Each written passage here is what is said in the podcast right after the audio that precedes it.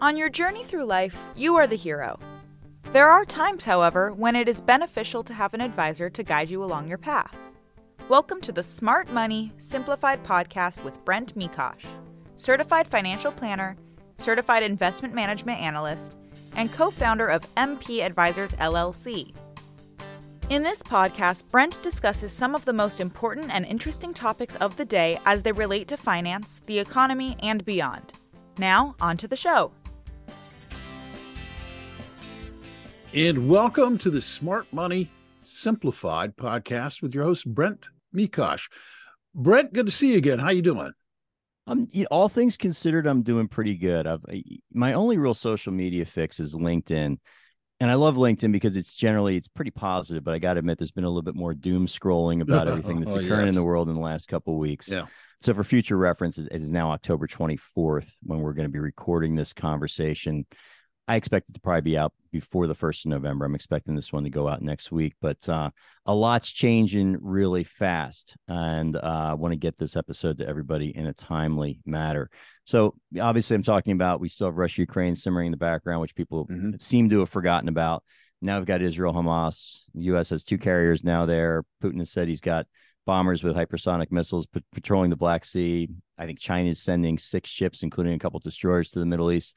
So this has a this has the possibility of getting uh, even more complex and maybe even a little bit more unsettling than it is right now pretty quickly. So I really wanted to bring in someone with a heck of a lot more experience in the geopolitical realm than I have, and so I've got Semaj McDowell. And Semaj is he's he's an expert in terms of geo, geopolitical risk. He actually hosts a podcast himself. It's the Geopolitical Pivot Podcast. He's a public geo excuse me published geopolitical author author rather and he's built his career really observing the nuances of everything that's happening around the world. And, and he put some great stuff up, up there on linkedin as well. So i encourage you all to follow him but um, i'm really excited to just have this conversation hopefully learn something myself about these different pieces that are that are moving around the chessboard here. And so semaj that's a very kind of brief intro to i mean you got a long career. We go back you know booz allen and, and a bunch of other experiences as well. So why don't you uh, just just give us a, an update in terms of who you are how you got into this whole thing and, and what got you to today Absolutely. Well, the the greatest statement, the greatest quote I should say, um, I want to paraphrase this um, by the ancient Greeks, is that the person that knows knows nothing. And so I like to say in geopolitics, well, I don't know anything because then that pushes me to learn more. Um, now, granted, despite my publications, podcasts, and a lot of my early on professional career, I'm only 26 years old, despite I look 38, and that's just because of the stresses of geopolitics. Uh, but I you look I pretty started, good semaj. You know Oh, as as a guy that's 50 you look pretty good but but yeah for sure Uh, stressful business you're in. Uh, but I I started my my geopolitical fascinations when I was 11 years old, and it really really came down to attraction to geography and, and culture and what what makes the world go round. And once I got into high school, the Arab Springs happened. My freshman year of uh, of high school, Arab Springs, so 2010 2011, and part of my my job i guess my job but my my work at that time in high school was to find a trend on twitter that was so encapsulating that i had to continue to monitor it and then give a end of the year report on what i found and at that time it's a time when twitter didn't really filter a lot of the content that was posted up on its on the social media platform and i was watching the series the, the onslaught of the the syrian civil war and observing it on a daily basis, the protests and government reactions, the number one question came into my mind. And that was one, what is going on? And then the subsequent question was, well, if it's happening there, it could happen here in the United States. And if it were to happen in the United States, how would it unfold? That was my entry into intelligence analysis and really understanding geopolitics. So I tailored my, my curriculum towards history economics, macroeconomics, or microeconomics. I looked at uh, American government. I, I also studied, we had a class on CIA intelligence in the Cold War. And once I got to college, I already immediately knew what I wanted to, study. So my My bachelor's is in government administration and international politics. My minor minor's in international security. That's when I began my my internships in, in DC. Um, and now here I am, just finished my master's from the Institute of World Politics, state with a master's in statescraft and national security affairs. My specialization in defense studies. And as you alluded to, I started my podcast, The Geopolitical Pivot, uh, during the pandemic in my mother's basement. And she got sick and tired of me talking to her about foreign policy. She didn't care about that. Just imagine there are about 8 billion people in this world that could probably care more about foreign affairs than me. Here I am. And then I also was published with the Geopolitical Monitor, um, more specifically on Africa uh, security and counterterrorism, which is a big thing right now. Um, and now, pretty much going on paving my own path as a, a geopolitician. Well, it's it's quite a journey you've had, and and in terms of those, in terms of aging you in the last uh, you know six or seven years or so. I mean that that's definitely accelerating now. And and you know three things I'd really like to discuss today is first we can we can talk Russia Ukraine. Definitely want to get into that. Um, for sure go into what's happening now with Israel and Hamas. And you mentioned obviously, and you've you've written some uh, quite a bit actually. There's an article you wrote about um, what's happening up in North Africa right now, and and that seems to me to be really overlooked. You've had a number of military coups in that in that part of the of the world. You've got the French essentially being kicked out. You know that had, had historically been it's still even in post-colonial time the dominant economic player in that region, and, uh, and there's a lot of resources there. And and what it, it all points to is a lot of these age-old conflicts, whether it's Russia, Ukraine. I mean, they've got a shared history going back a thousand years. Obviously, Israel and and the Palestinians and everything that's occurring in North Africa. These are age-old conflicts that seem to me, anyway, that they were suppressed by a very powerful Western world order that now has more vulnerabilities for sure than at any point in my 50 years. So those are kind of the three things I'd like to dive into. But where would you like to start? I know I threw a lot on the plate there. um, I think when we're talking about the much more long term and the one that which people don't really fully understand would be the Africa component. Let's let's, let's um, start there because you're right. That one's kind of off the radar, but I think it's way more important than people realize. It's off the radar, um, and as you alluded to, because of a dominant economic or or a dominant political military hegemon overlooking these particular regions. Um, you didn't we didn't really hear much about um, kind of the simmering domestic schisms within within Africa, uh, but to the power of not just the, the phenomenon known as globalization, but also the disruptive capabilities of new technologies, especially in mass media.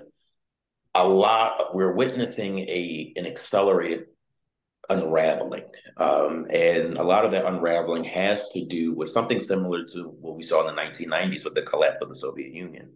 Um, but this is on steroids. So when we're talking about the Sahel region or even North Africa, you're talking about Libya. Um, we're talking about an area. If you were to take a line from New York City and take it all the way to Vancouver, and if you look at that type of, of mass, geographic mass area, everywhere along there, you have many different ethnic identities, religious identities, political identities, um, even down to tribal uh, demographics. And as France is continuing to to leave, and that that aspect of the remnants of the colonial era ends, you have an entire continent of, in the sense of a modern nation state, finding and forging their paths, but on their own accord. Unfortunately, that includes violence. So we're seeing in Mali, for example, the, the rebels. We're seeing in Nigeria, we have an uptick in tensions in the Biafra um, that we haven't seen since the 1970s. But then you also have Boko Haram in the north. All of this is going to have significant geopolitical implications, especially up to 2050. And I'll give you a little stats on this. By 2050, Nigeria is slated to become the third largest country by population. By year 2100, 50% of global births are anticipated to come from sub Saharan Africa. That was giving you an idea that the average age is around 18 in sub Saharan Africa. And because of these large concentrated population centers and vast amounts of mineral resources, you're going to have on a large scale strategic great power competition. We already see that with China with their One Belt One Road, their undersea submarine cable lines, their investments into the mineral resource infrastructures and logistics. We're seeing Russia more so on the military side, so signing military defense agreements, and we saw that with Wagner Group. Um, we also see it in the form of providing sec- in a security apparatus towards a lot of the African-based dictatorships. Um, we see this with the European Union now trying to not only create agreements with energy resources to lessen their dependencies on Russia, but it's also to provide a sense of a economic security blanket with the absence of France. Africa, uh, as we saw in Europe during the times of the Cold War, Central and South America, Africa is the next region or zone for great power competition, at least to 2100, in my opinion. Yeah, I, I, tend to agree with that because I was there. I spent a bunch of time there uh, several months back in 2006, more sub Saharan Africa. And then I was back there in 2013. And you just started to see the Chinese showing up in mass at that point. And then 2013, it was way more pronounced. And it's been a little while since I've been back, but I've got, you know, some friends over there that I still communicate with. And they're there in force, you know. And I think that particularly a lot of these countries, if you're talking obviously the northern, let's call it third of the continent, we've sort of, and I don't really fully understand how this works. I'm looking for your expertise here. But we, you know, France still, even though they had departed that region, you know, through the CFA franc system of currency that they had, they they really still controlled those countries. And now, and it's pricing of raw materials. It's basically direct access to a lot of these raw materials that were that were really va- valuable. And France, obviously, very much in our sphere. That looks like that's also falling apart. Can can you can you give me like a little bit of um, insight in terms of the CFA system, what the status of it is right now, and if it totally falls apart, what that means for for the West in general? So there are continual circulating ideas actually on the, the African continent as far as not just the replacement of the franc, the CFA franc, but also the development of a continental based uh, currency. And we see that a lot when we're talking about the African, the developing African Free Trade Agreement, which is something will be essentially resembling that of the, the euro, uh, but kind of based um, based off of African standards and probably most likely going to be backed by mineral resources such as uh, gold. Um, however, that that process in itself has been uh, significantly challenging because each of the African nations they have to reduce not just tariffs, um, but also the way that they view trade agreements on the on the continent. Something that, again, going back to the economic structure of the French, the CFA franc, it's not something that had to really be negotiated or really go into into the weeds when it comes to not only developing a continental-based domestic currency, but also its power in relation to other currencies such as the, the euro or the the RMB for the Chinese or the the ruble for for the Russians. The other problem is that the because these are developing markets, especially in the African countries that have witnessed coups since 2020, it's very very very unstable at the point for a, a very prominent currency to be pushed forward. There's a lot of legislation that has to be done and institutional capacity changes.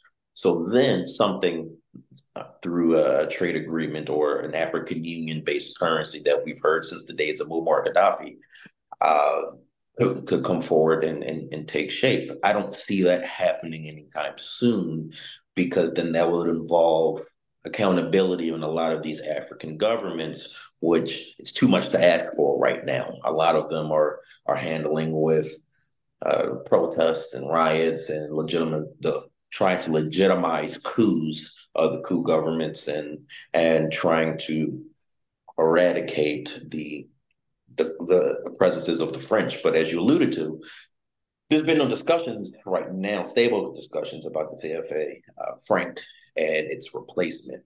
Everything right now is solely combating terrorism, counterinsurgency operations, and and ensuring that there is some structure on making sure that resources are able to get to global markets. But replacing a franc, that's going to be an overarching West African continental endeavor. And, and what's the situation like now up there? Because I think I believe it. I, I, might be wrong on this, but I think it was Niger that recently had a uh, had a coup, and they and they very they very sort of publicly sort of pushed the French out of there. And uh, I remember looking at some news and reading some news, and it's like, well, the U.S. has a base there too, and I'm thinking, well, of course we do, because we tend to in like every single place in the world we've got a base. And there was questions about whether that puts our footprint there, smaller footprint, but still at risk. This is all fallen off the news, obviously, with everything that's occurred in the last couple of weeks. Is that is that? I'm guessing it's still simmering in the background, or what's happening in that in uh, that region? So we do. There is a, a like a drone base essentially in, in, Niger. Um, nothing of substantial force, but it's still a force nonetheless. Um, the the fear of the that came out of the, the post Niger coup realization was if they you know they're kicking out the French, the French military, the Foreign Legion, the the ambassador, the diplomatic staff, and overall trying to pave their own world, what would that then mean for our security posturing, especially when it comes to counterterrorism and counterinsurgency? That has, as far as I know, and what I've seen through monitoring various channels, especially when it comes to Africa, that that talking points sort of simmered down. I know we've sent representatives and delegations over to Niger to only negotiate as far as the the previous regime that was ousted, um, but more specifically, what, what would that mean for our access to our to our drone based our facilities? And nothing has essentially come out of those as far as an outcome. Um, at least something, nothing that I've seen. I haven't seen any news about removing the drone base or the drone base with any kind of jeopardy. Um, so as far as the United States and our presence is concerned, it's still floating around. Um, but when it comes to the French, and it's interesting because I've seen this looking at a lot of the the African based channels that are monitored that those that are still pro West, they're still open to Western dialogue and, and communication and, and crisis resolution. Just, they just don't like French. They don't want the French involved in in in, the, in that formula for regional stability. So there's still avenues of approach through diplomacy and the, the framework, the DIMEFIL framework, uh, being diplomatic, information, military, economic, uh, finance, intelligence, and law enforcement. Uh, does kind of the statecraft tools that we still have at our disposal. Uh, it's just the the lashing out and the counter wave for an uprising or these coups are more specifically aimed at the legacy that the French possesses rather than more the overall encompassing West or Western Europe, United States, and Canada. Now, what's Russia's interest there? Because I view them massive resources on their own. So, what, what honestly, like, why is that? Why is the Wagner Group active there, and, and what are they doing? Like, I've never fully understood that either. So, if looking at Africa, think of Africa as sort of a, an influence projection point. Now, Russia essentially is seeking to capitalize on the legacy of the Soviet Union um, during the, the immediate times of decolonization. So going back to the 50s and the 60s, and and you'll see that a lot in their propaganda, especially Vladimir Putin's speeches, where he he gives an ode to the Soviet Africa um, relationship, um, the, the notions of pushing back the West and unraveling colonialism and giving Africa um, a position within global affairs. But that's that's a, a, a very traditional tactic in great power competition to prop up uh, force multipliers in a way, whether you're looking at it in the, the aspect of the United Nations, the largest vote, voting bloc, typically United Nations, are developing countries, more specifically in Africa and South America. So if you look at the tactics of Russia and China, a lot of their their initiatives in, in uh, foreign affairs have to do with what's called the global south. For Russia, a lot of their interests can be correlated to containment as far as our access to these mineral resources. And I understand that a lot of our technology that we have, laptop, cell phones, new type of algorithms, well not just algorithms, but also um, supercomputers, a lot of those mineral resources come from Africa, more specifically, um, the Democratic Republic of the Congo. If you're able to acquire security arrangements, especially through a private military contracting, such as the Wagner Group, I can operate effectively carte blanche with plausible deniability. We see the same thing with Iran with their proxy groups across the Middle East. It decreases the amount of accountability the Kremlin would have to take um, during certain questionable actions. So, prime example, I will use Central African Republic, where Wagner has a strong, not just presence, but overall partnership with their government. And their goal is they do it under counterterrorism or uh, supporting the government. It's essentially to provide security arrangements to uphold the, the authoritarian uh, structures of, of an African government. Um, in exchange, their payments could be in the forms of mineral resources. Uh, Mali, for example, is a very it's another prime example of this. Mali, the Mali government, which is also under a coup government, has very, very, very strong ties with Wagner Group in Russia. Their payments and a lot of their locations have to do with the vast deposits, especially gold and mineral resources. So it's pretty much sustaining um, authoritarian-based governments um, in exchange for military or strategic military defense cooperations. So military sales, easier negotiations for resource access or uh, United Nation influences, um, or decreasing the chances of attractiveness to foreign invest Western foreign investments. Um, it's very, very, very strategic, but that's part of the misinformation, disinformation, hybrid warfare structure that Russia has always utilized against the West. Now, speaking of Russia, I, I got to let's let's take it to Eastern Europe right now. One thing that's really surprised me now, in you know, year and a half plus of, of this conflict between Russia and Ukraine, is that there's not a lot of footage about what's actually happening on the ground. To me, that's been the most stark difference you've seen with Israel Hamas, which we'll get into.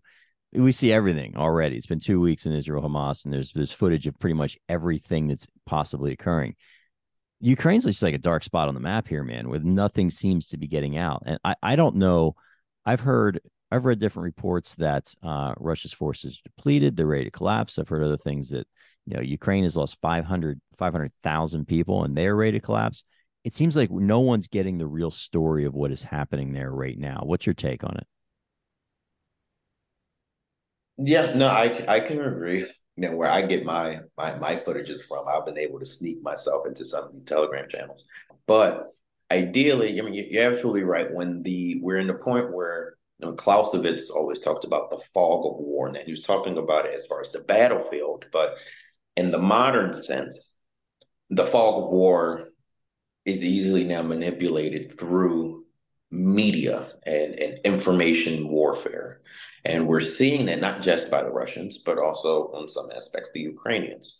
The the situation in, in Ukraine is often can be viewed as tricky because similar in similar ways is the the Hamas and, and Israel, whatever footage that we that we receive I would always say take it with a grain of salt and wait for further information. I mean, is it deep uh, fake? You don't know. You don't even know at this point. Deep fakes, um, misinformations, and but the reason being is because a, a, a, part of that has to do with the vulnerabilities of certain uh, military operations. If we, if you and I were doing this uh, podcast, um, let's say in Donetsk somewhere, and Russia was able to acquire the the emissions from this communications doing whether it's SIGINT or electronic warfare, they will then have our geolocation. And if we were on the side of the Ukrainians, then we will be susceptible to artillery or missile strike. And so there has been considerable decreases in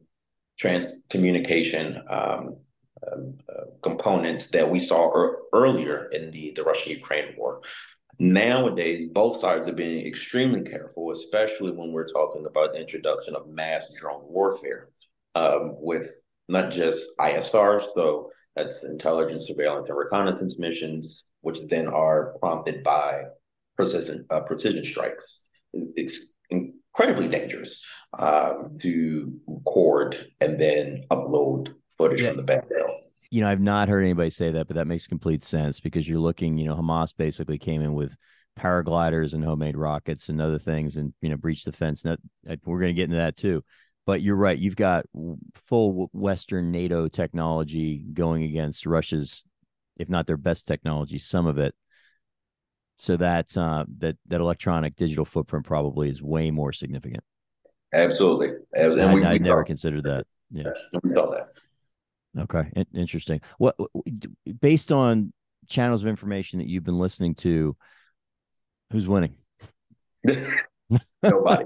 No, absolutely nobody. I will say this: Ukraine has demonstrated um, a whole lot of things, a key thing, but they the the the Ukrainian will fight and not only break through the first line of uh, Russian defense and and route to the second and hopefully the third, and then them being able to push back the Russian Black Sea Fleet shows a few a few key insights, and that's the Russian military, the Russian armed forces, you know, people like to say that it was the second most powerful in the world with the inclusion of the nuclear um, stockpile that they have.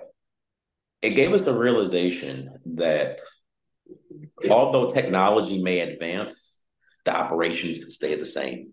Russian tactics have stayed the same since the days of Stalin, and that's just mass force, mass force being pushed with artillery bombardments, multiple launching rocket systems, etc. The reality of war has not changed, really.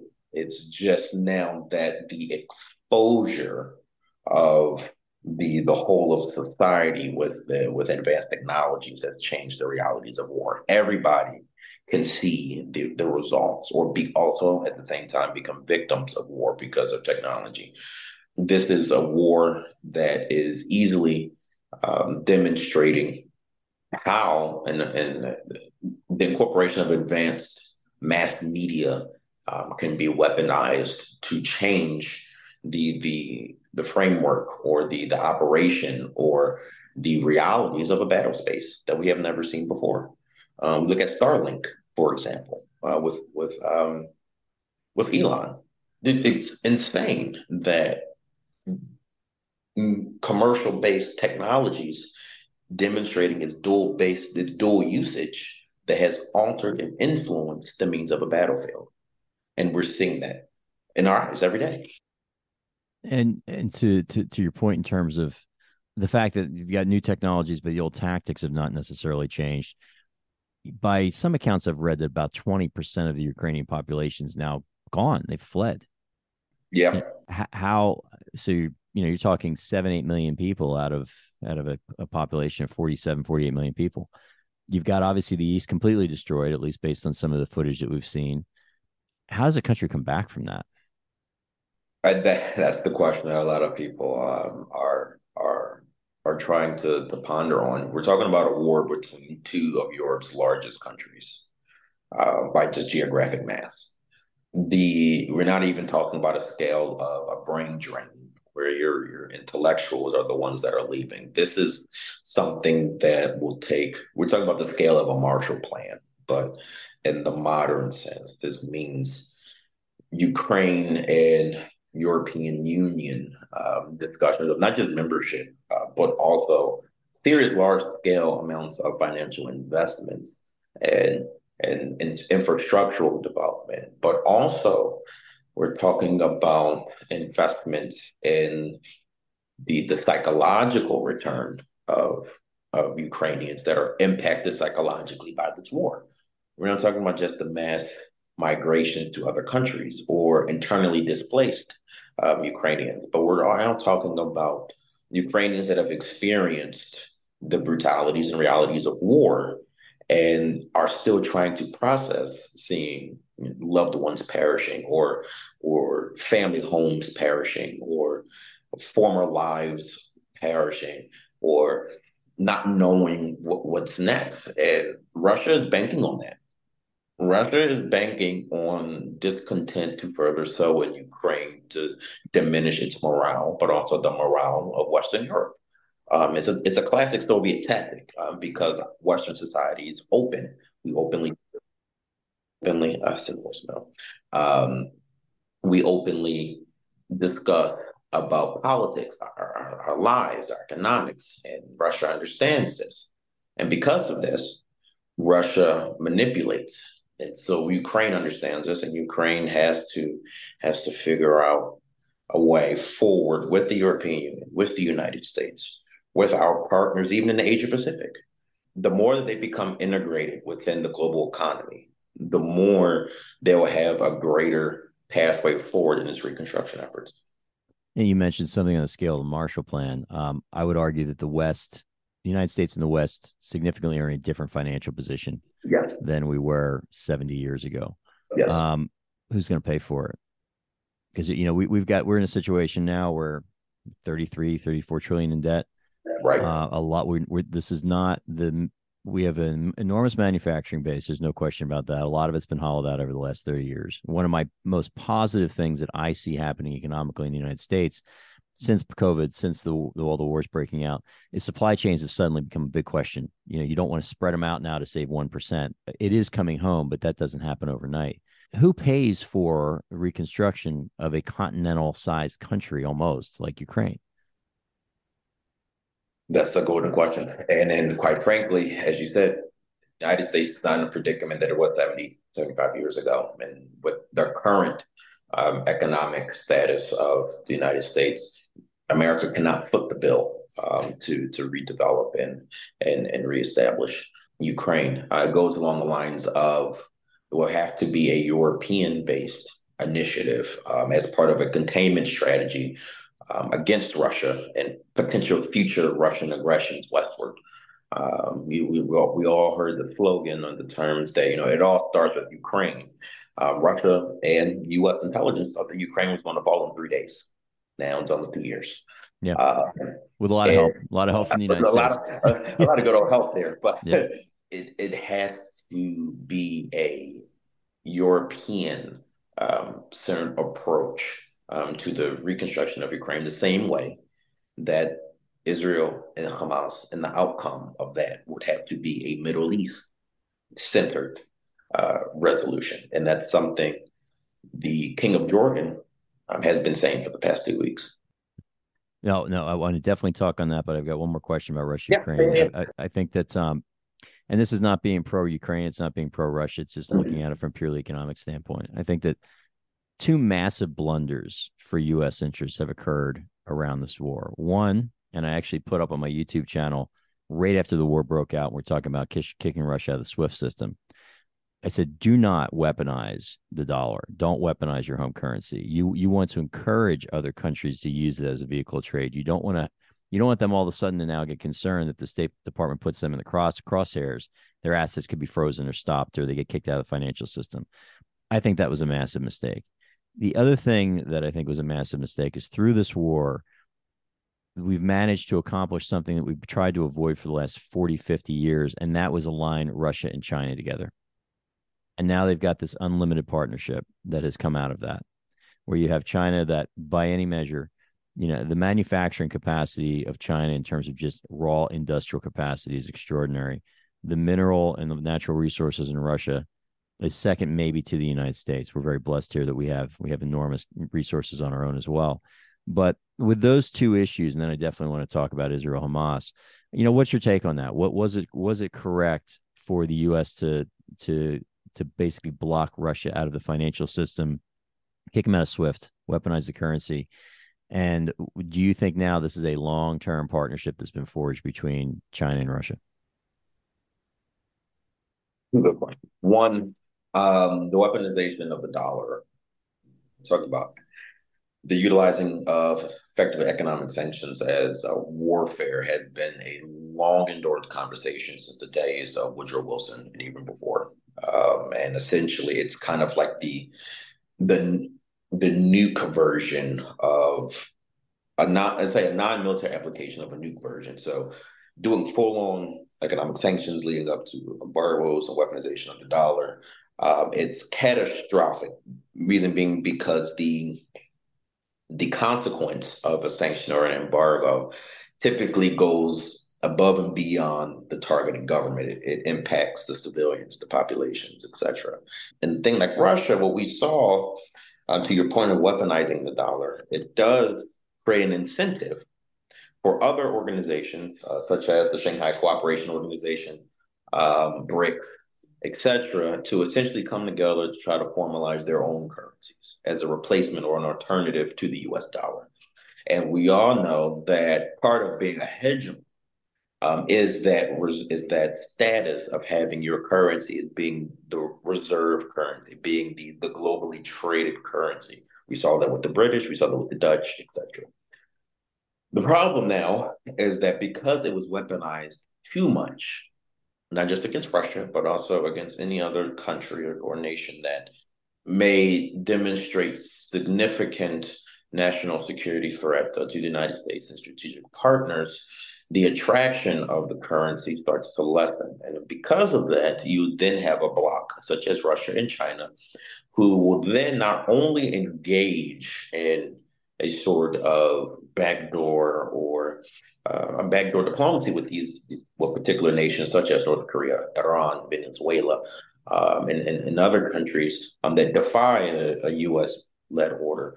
It provides an incentive to construct gradually over time um, a currency that not only establishes an alternative order, uh, but it also, in a way, is being weaponized against the dollar. Um, so if you have the RMB, for exam- example, across Africa and South America, it's slowly becoming the more preferred choice uh, currency as far as transactions. And we saw that we see that in the Middle East, especially in the partnership between Saudi Arabia and China when it comes to selling oil and natural gas. That's heavily, heavily, heavily um, difficult and is a challenge to national security. Now, the caveat of that is that the U.S. dollar is very, very resilient, um, and that it has a proven record um, of not only stability long term, um, but more, but more specifically, it has, especially the institution that created it, uh, demonstrates transparency and accountability. That's what gives, will continue to give the US dollar attraction. I'm in alignment with the euro. Uh, the RMB, the ruble, and then now BRICS is trying to establish their own currency. That's more of a, a reactionary initiative to try to to undermine the legitimacy of the United States. But the question of its stability and as an alternative source, I wouldn't buy into it. Um, it has no proven record of demonstrating its its uh, not just its scalability and attraction, uh, but also being able to have the same weight um, and transaction as the dollar. But it's it's giving us a glimpse of immediate, short, and possibly long term consequences if the dollar were to continue um, its weaponization. And go to your second question this is a repeated pattern of China. Um, China likes to sit back and wait. They're smart. I'm telling you, they're smart. They play chess. They play. They play. They play Go. They, they're they're very patient. And what China's effectively done between Russia and the United States, China is going back to Russia in the same way that it attached to the United States since the Sino-Soviet split. And before the Sino-Soviet split, China and Russia for about a good 10 years were, were pretty buddy buddy. Um, even before then, they were kind of okay. Once the the Chinese Civil War really started, um, they were okay as far as Joseph Stalin sending military Soviet military advisors and and, um, and some small scale weaponry. But what China is doing, especially in the the Russian Far East, and once you get towards the peninsula, um, in the Far East is that effectively they are allow, allowing Russia to continue to get bogged down in in, in, in Europe, taking those those lessons and learning not just towards applications towards Taiwan, but also trying to construct a, a, a an apparatus, an economic uh, apparatus to where China's access to those untapped resources. They have access to the Arctic. They don't have to worry about Russia when it comes to implementing its Indo Pacific network. Uh, it's all under heaven structure. So it's unrestricted partnership is actually more beneficial to China because it buffers its northern borders. It provides a security into Central Asia. It's a way to pivot in a way, keep India kind of on a leash because of the Russia India military um, relationships of the 1970s. Uh, but then also, in a way, as you alluded to, gives it access to untapped natural resources so that it can bolster its its infrastructure, its manufacturing capability, its industrial base, um, in a way to where it can push out the United States out of the, the three island chains and supplant itself with the nine dash line and and and and really use as a projection point. Russia is on the losing side of that agreement of that partnership because it doesn't really have, especially now, a counterweight to the Chinese. The Chinese now sees the real reality of the Russian armed forces.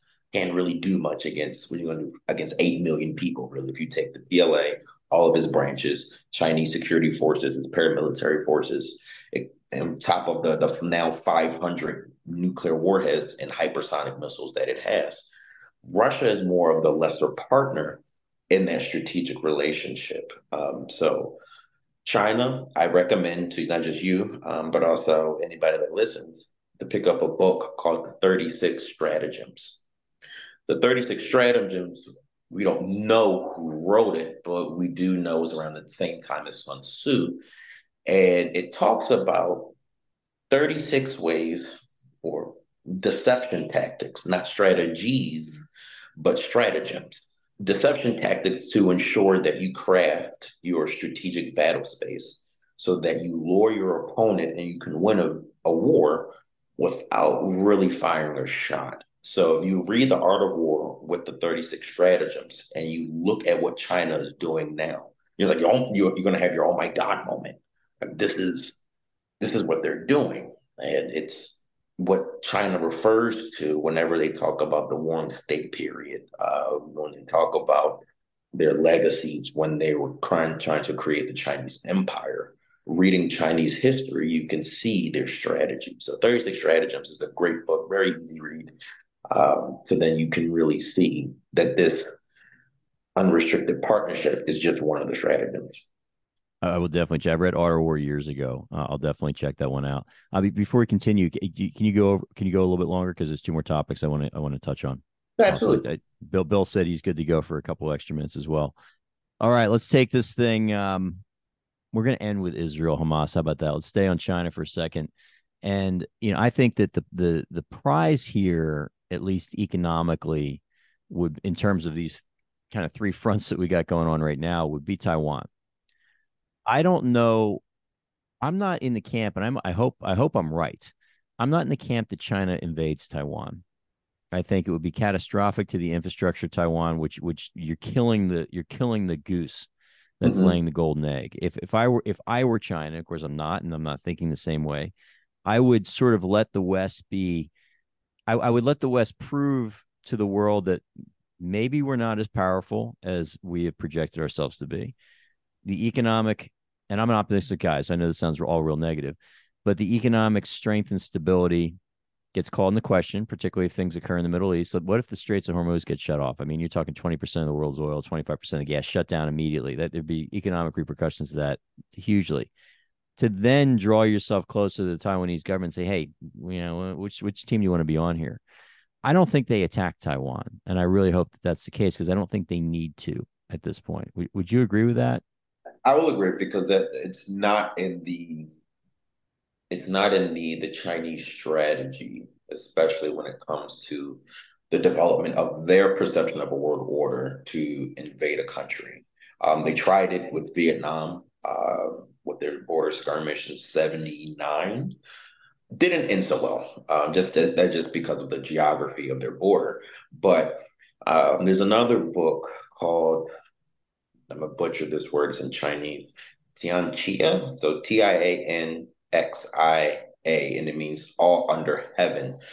The all under heaven model first it started as a kind of a, ethical philosophy to look at the world, but then it turned into a political framework to where through economic statescraft and other means of um, projection of influence, you essentially you construct um, a network of puppet states um, around your border. However, the the the president or the king that's in, in Nanking at the time or now Beijing is the center of that of that world, the center of that of that heaven.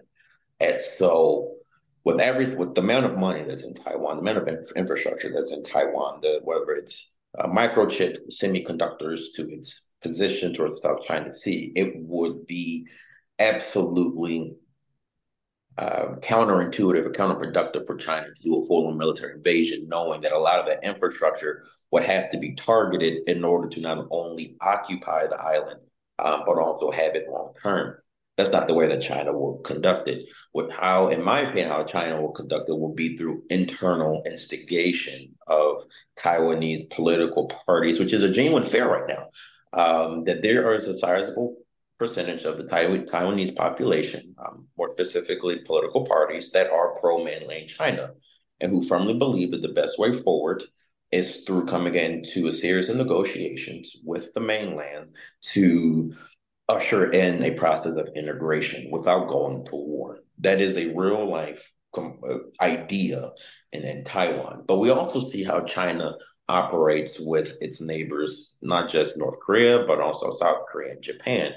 Yeah, they may do ballistic missile um, tests, but the real strength of China, and China knows this, is as we alluded to earlier, their industrial capacity, their influence on the the social level, as well as in areas of investments and capital markets.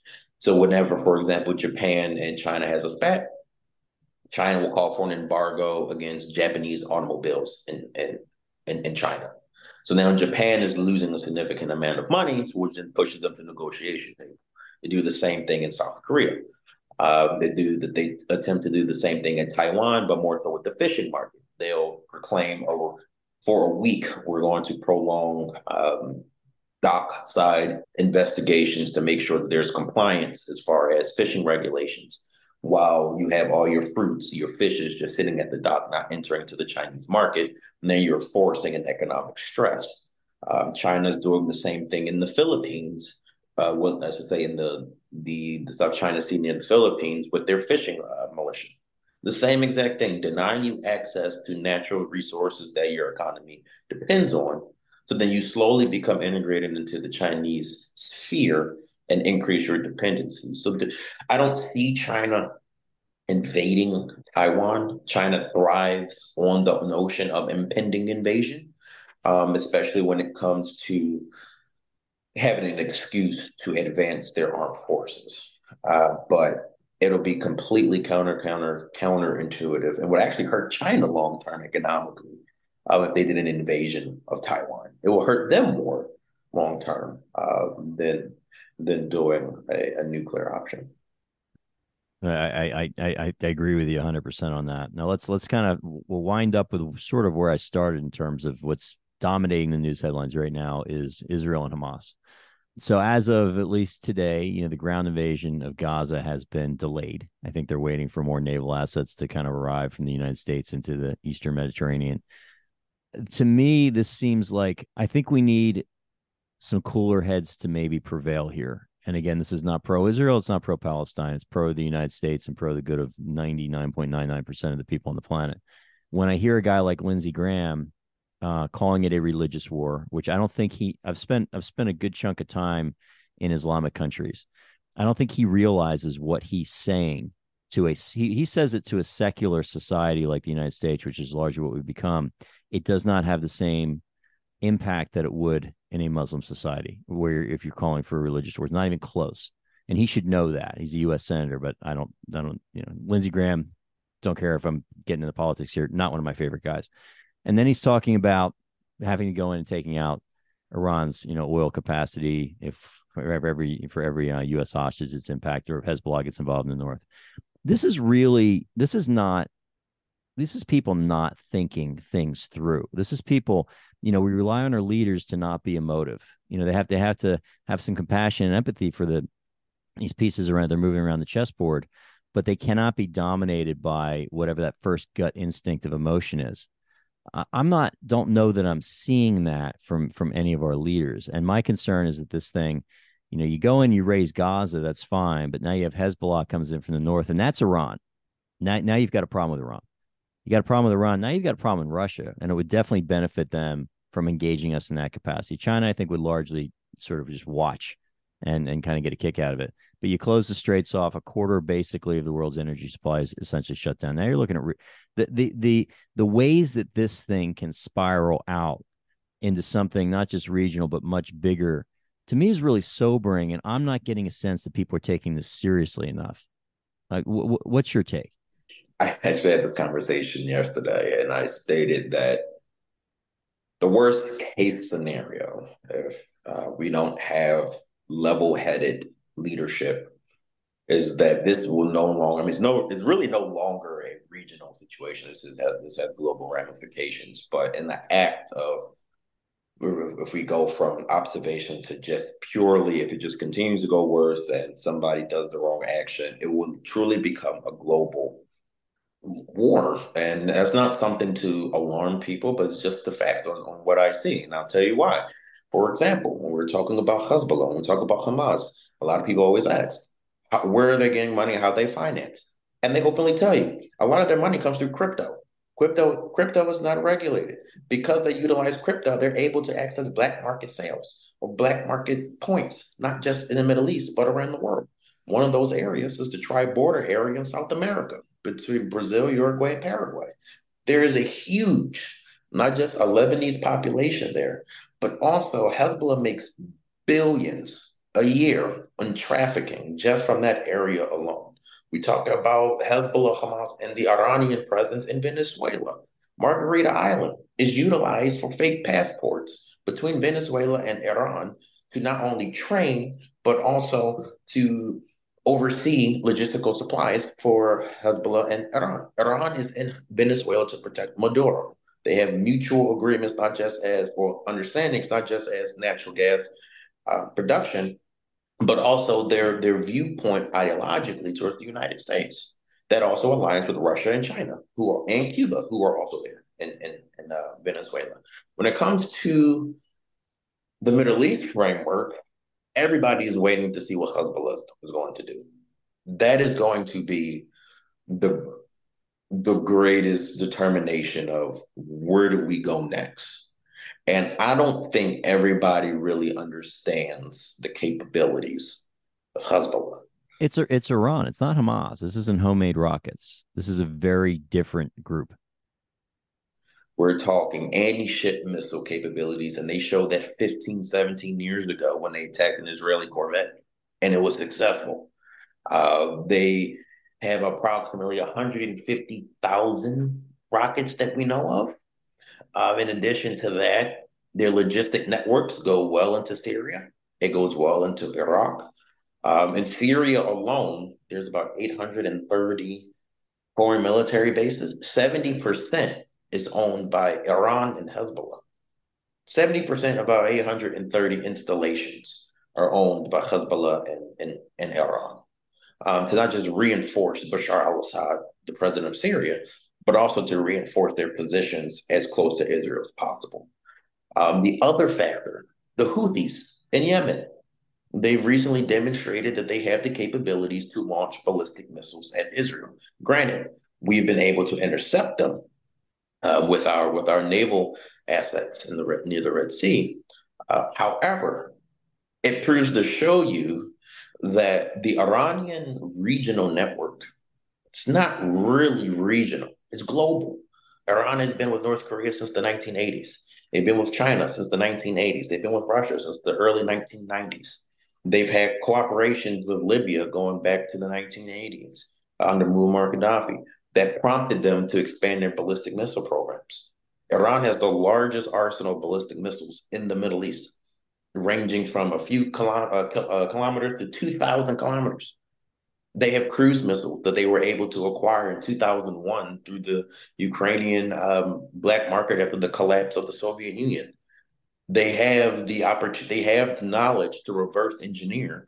And then last week, the United Nations resolution back in 2015, as far as the um, JCPOA for the nuclear deal, has expired. So now they can export they can export their conventional weapons and they can also acquire large mass scales of conventional weapons. This happened last Tuesday. In addition to this, Hezbollah is just as patient as Iran. They're just as patient because they understand their capabilities are never they they never stop their development and understanding. They operate in a way as a conventional military force. They do. And so I posted on my LinkedIn that the phenomenon that we're seeing is that we're seeing non-state proxies or quasi-state proxies or actors. I say quasi because Hezbollah is part of the Lebanese government, but it has its own armed forces.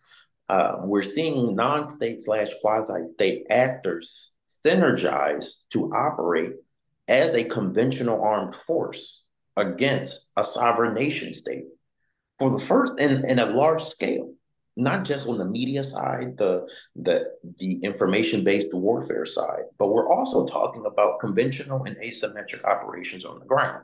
Whether you in, include Hamas into that picture, at the at the end of, of, of this observation and evaluation, the worst case scenario is something happens, especially after what Lindsey Graham said, something happens towards Iranian oil refineries or somewhere in Iraq where there are both confirmed and unconfirmed reports of um, these proxies are targeting U.S. installations. If that continues to escalate and we further get dragged into this war, it's just going to open up Pandora's box because there's Russia uh, and Syria already. There's China with their support to Iran, $400 billion they they've cre- they've signed off on on agreements. Iran joined the SCO. Iran is joining BRICS. Um, Iran is becoming more interconnected into this alternate order against the United States. Right now, we have the red lines in the sand, but nobody, because of the high stakes of emotions and the lack of logic and level-headed leadership, we're all blinded at this point. Everybody just wants revenge what happens if you push that revenge too far and you miscalculate the outcomes? That is my fear. Well, here's the thing, though, Semaj, is you and I are you're in this world. I'm just in, you know, I'm just in the finance world, but I feel like I need to know what's going on. We are thinking rationally, but I don't see very few of our political leaders are, are speaking as rationally about this as you and I are, and and that to me is pretty staggering. Um, let me let me ask you this. So, all right, you mentioned the the in, the footprint rather that Iran has in South America, around you know, Paraguay. Uh, I think you mentioned Paraguay, Paraguay, Argentina, Brazil, around there. You got Venezuela. All right, we also now have probably seven, eight million people that have kind of strolled across our southern border in the last two and a half years. You'd be crazy if you didn't think at least some of those people might not have the best intentions for the United States. And if I were Iran, if I if I were an enemy of the United States, I would take this opportunity. I mean, come on, why would you not be flooding the country with operatives that would be willing to execute if you called them to do so? What do you think the I think there's a real somebody was 4 blocks away when the towers came down in New York. Things that you can't imagine can happen can actually happen. What do you think is the likelihood that we see something on U.S. soil because of people that that, have, that are in the country right now that we don't know are here that shouldn't be? Mm-hmm. So, interesting question. Um, and I always tell people I always try to expect the unexpected and really keep every all take all options on the table there's always could be a probability that someone um, with a with malintent will come through that southern border. Absolutely. Um, the degree, the, the size, don't know. But with the the sheer amount, uh, I'm talking hundreds of thousands each month coming through the Darien Gap and making their way um, to the southern border, and we've already started hitting record numbers of, of migrants uh, coming into or coming across the border into the nation. Um, that should be a factor that, especially now, should always be taken into consideration. Um, it's not something that can only happen in a fantasy world because if somebody has a motive, of, as you, know, you brought up 9 11, they will commit to it. The other notion of, of, of that is interesting because we've already seen um, footage and, and, and, reports of people of Chinese descent coming through the border uh, people of Siberian Russia descent coming through the border. It's not just Central and South Americans that are coming through the border that are trying to get into the United States. The other side that's to be taken into consideration when we look at the whole thing is some of the differences of the American Muslim community in relation to the Middle East. And we've seen that, especially after 9 11, the, the federal government, especially the Bush administration, received substantial assistance and help and support from the U.S. Muslim um, communities. Um, the problem that resides in, in this is that, unfortunately, with people that have hot-headed emotional outbursts or, or viewpoints um, within their leadership capacities, is that once we get to a point of seeking revenge and the blindfolds are on, we don't work in reality and reality is, is that all Muslims or all Palestinians, Palestinians, etc., don't support Hamas. But because we are in a state of high emotional um, alert, the the degree of logic that's needed to go through this type of crisis is pushed out the window. It's it's something that is short term. We need a short term response now. We don't have time to get into the the Sunni, the Shia, the Ibadi. They belong to this school, or this is the the French Muslim point of view, the American Muslim point of view, the Indonesian uh, point of view. All of that is thrown out of, of the scenario, and that's even more dangerous reason why it's even more dangerous because in a situation like this, and we've seen this throughout the course of the week with from Muslim community leaders, especially with regards to the Biden administration, we those are the type of allies uh, you need when it comes to navigating crisis resolutions such as this that deals with religion, that deals with history between two groups. That we're not talking about a history that goes back to 1944. We're talking about something that goes back thousands of years. And this is not something, this is not a conflict that's just going to be resolved from a Camp David summit or an accord or whatever the case may be. This is a continual generational conflict resolution that has to involve input and participation from those that are affiliated with these impacted uh, identities from the very senior leadership structure of these communities to the grassroots, uh, grassroots younger generations, because those are the individuals that are looking at all of this, the news cycles, the footages, whether it's misinformation and disinformation, and then they're making a decision of whether or not am I going to be pro-Israel, pro-Palestine, or do I really want to bring both parties together to, for the greater good? Because if this continues, Iran is going to further get involved. And if Iran gets involved, we're talking about the Badr organization in Iraq. We're talking about the popular mobilization units in Iraq. We're talking about Hezbollah and the Hezbollah's pro-Iranian small proxies that they have in, in Syria. We're talking about the Houthis um, in, in Yemen. We're also talking about there's a small Shia population in Nigeria. They came out to be pro-Palestinian. And then also you have the Biafran Liberation Army in Nigeria that came out to be pro-Israel. So we're seeing that even though this is starting in the Middle East, if you're talking about religious war, especially when you're talking about religion, Africa, Middle East, here in the United States, France, for example, that in Spain, Portugal, all the way to Indonesia, they have experiences between Protestant, Christian, Catholics, and Muslims. You bring up religious war, as you alluded to. That's the Muslim, that's jihad. That's but even the ramifications of, of jihad, depending on how it's implemented, has grave implications in itself. We're talking about a full-on total war when it comes to a religious war in the Middle East.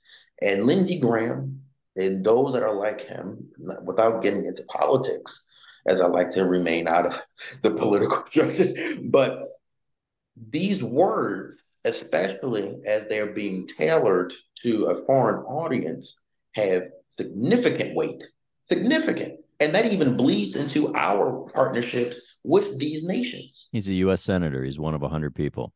And and to come out and say what he said, yeah. don't get me don't, don't going on Lindsey because to me that's not even a Democratic and Republican issue. That's just being a moron. Russia's capitalizing, yeah, diplomatically. Um, China is capitalizing diplomatically. The Palestinian Authority um, ambassador in China last week released a um, a video on the the Weibo um, that, that, that they have, um, thanking the Chinese people um, for their for their support. Russia condemning the the mobilization of our aircraft carriers, and then announced that they are deploying their bombers with the Kinzhal hypersonics. All of this, it's just, it only takes one person. It only takes one person to like that match. And right now, I'm glad that the offensive in Gaza has been delayed because Hezbollah has stated, and so has the Houthis. That is a red line, a significant red line, that if it is crossed, they will have regional implications. Yeah. You know, you with this, I think, in terms of for all these conflicts, there needs to be an off ramp where everyone can save a certain degree of face. I mean, even you, you go back to the, the Cuban Missile Crisis with with Kennedy yes, it was a major foreign policy victory that he was able to to you know, I guess reduce that threat and send the Russians packing.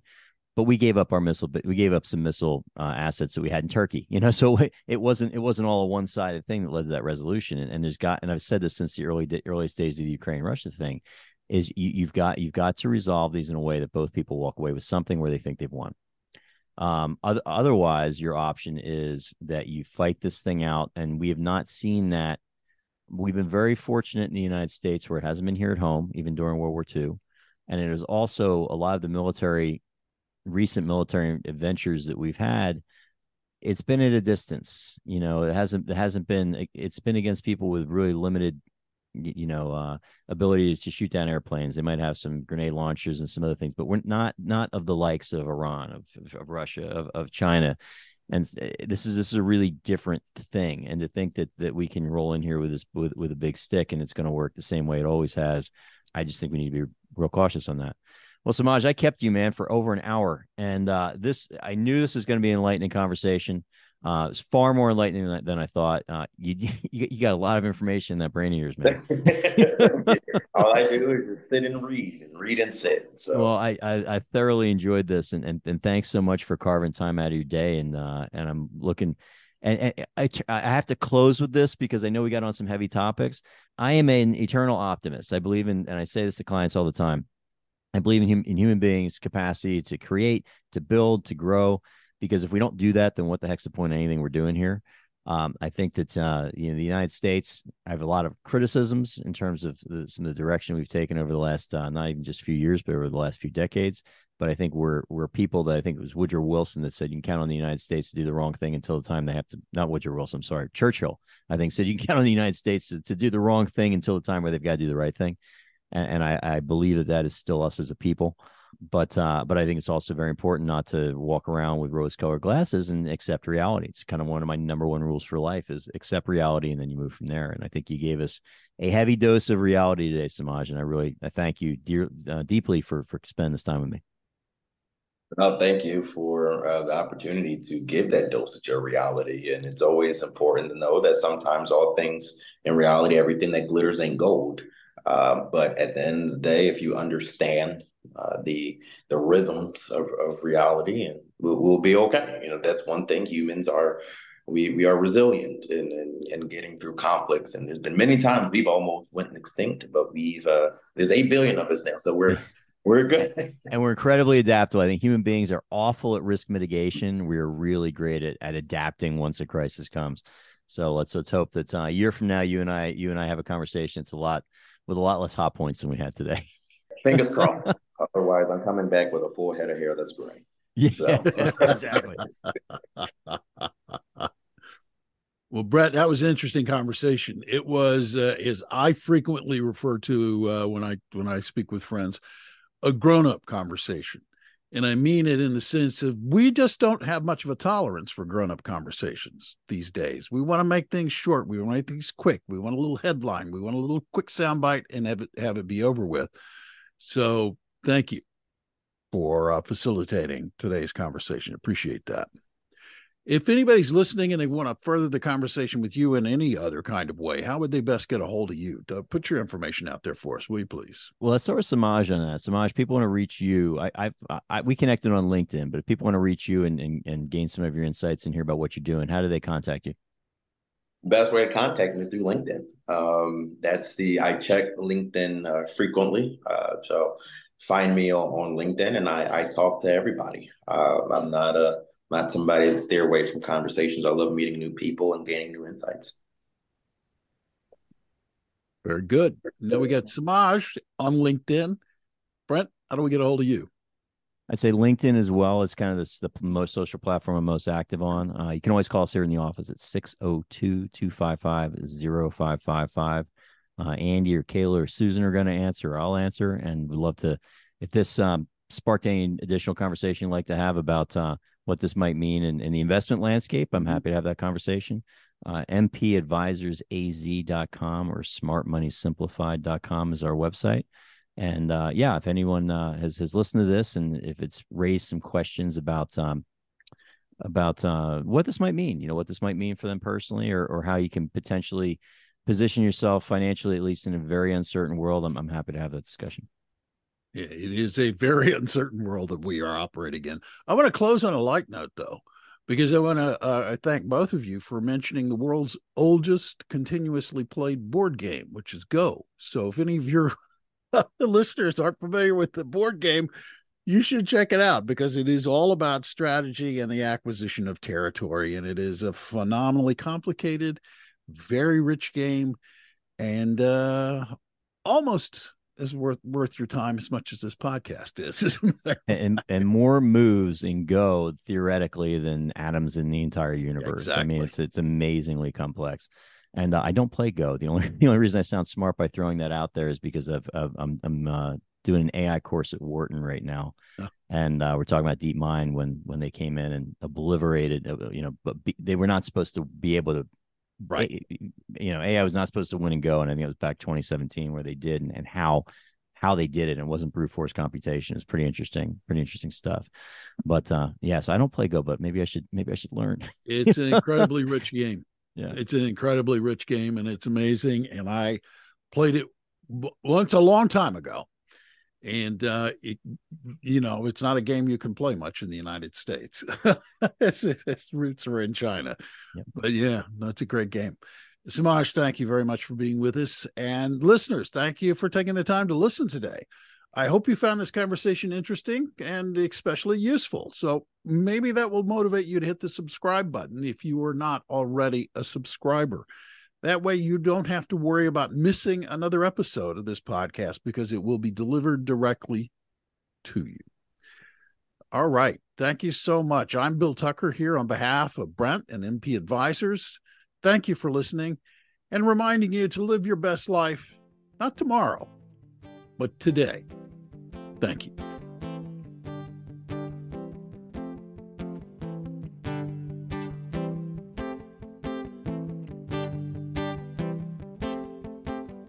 Thank you for listening to this episode of Smart Money Simplified Podcast. Have any questions about topics covered during the show? Visit www.smartmoneysimplified.com or give us a call at 602 255 0555. Don't forget to click the follow button below to be notified when new episodes become available. The information covered and posted represents the views and opinions of the hosts and or guests and does not necessarily represent the views or opinions of Raymond James Financial Services Incorporated. The content has been made available for informational and educational purposes only. The content is not intended to be a substitute for professional financial advice. Always seek the advice of your financial advisor or other qualified financial service providers with any questions you may have regarding your individual situation. Securities are offered through Raymond James Financial Services Incorporated, member FINRA, and SIPC. Investment advisory services offered through Raymond James Financial Services Advisors Incorporated, MP Advisors LLC, is not a broker slash dealer and is independent of Raymond James Financial Services.